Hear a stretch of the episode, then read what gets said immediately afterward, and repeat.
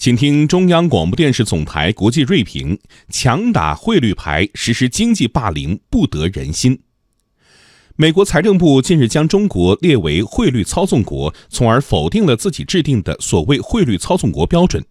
这一举动说明，面对中国捍卫自身利益的坚定立场，美国一些人异常急切地试图利用汇率问题对中国进行极限施压，实施经济霸凌。此举无疑会给全球经济制造更大风险，损人害己，不得人心。回顾国际经济史，用汇率牌打压竞争对手是美国的惯用手段。比如上世纪八十年代初期，日本发展为成为新兴制造业和贸易大国，这被美国视为对自己经济霸权地位构成挑战。当时，美国出现财政赤字扩大、贸易逆差大幅增长的情况。于是打起美元贬值的算盘，试图借此扭转其国际收支失衡局面。一九八五年九月，在美国主导下，日本、联邦德国、法国、英国同美国达成广场协议，推动美元对世界主要货币短期内大幅贬值，并最终给日本经济陷入衰退的二十年埋下伏笔。此外，上世纪八十年代到九十年代。美国曾多次认定韩国等经济体操纵汇率，迫使其增加汇率弹性，放松资本管制，促使其汇资货币对美元升值。德国、意大利、日本、新加坡等国也都登上过美国所谓操纵汇率被观察国名单。可见，为维护绝对的经济霸权，美国不会放过任何一个竞争对手，包括所谓的盟友在内。自中国入世以来，美国便常拿人民币汇率问题说事。早在2005年，就有美国联邦议员提出所谓“货币法案”，指控中国操纵汇率，并扬言征收高额反补贴税，试图迫使人民币大幅升值。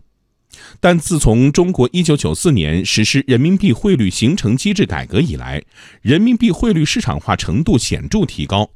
在刚刚结束的国际货币基金组织对中国的第四条款磋商中，国际货币基金组织指出，人民币汇率大体符合基本面。本届政府上任以来，美国财政部连续向国会提交的五份半年度汇率政策报告，也都没有将中国列入汇率操纵国。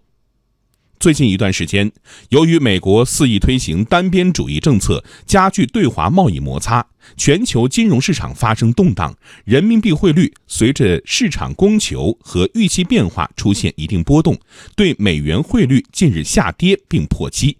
这本是正常的市场反应。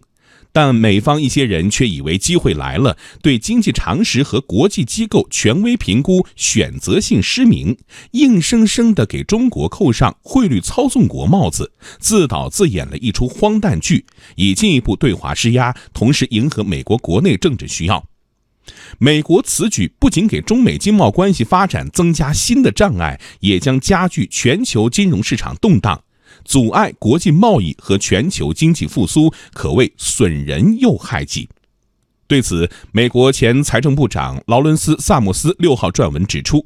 美国将中国列为汇率操纵国不符合事实，这将损害美国政府信誉，可能给美国带来经济衰退风险。作为一个负责任经济体。中国已经多次明确承诺不搞竞争性贬值，也不会将汇率作为工具来应对贸易争端等外部扰动。人民币大幅贬值不符合中国利益，中国将继续实施以市场供求为基础、参考一篮子货币进行调节、有管理的浮动汇率制度。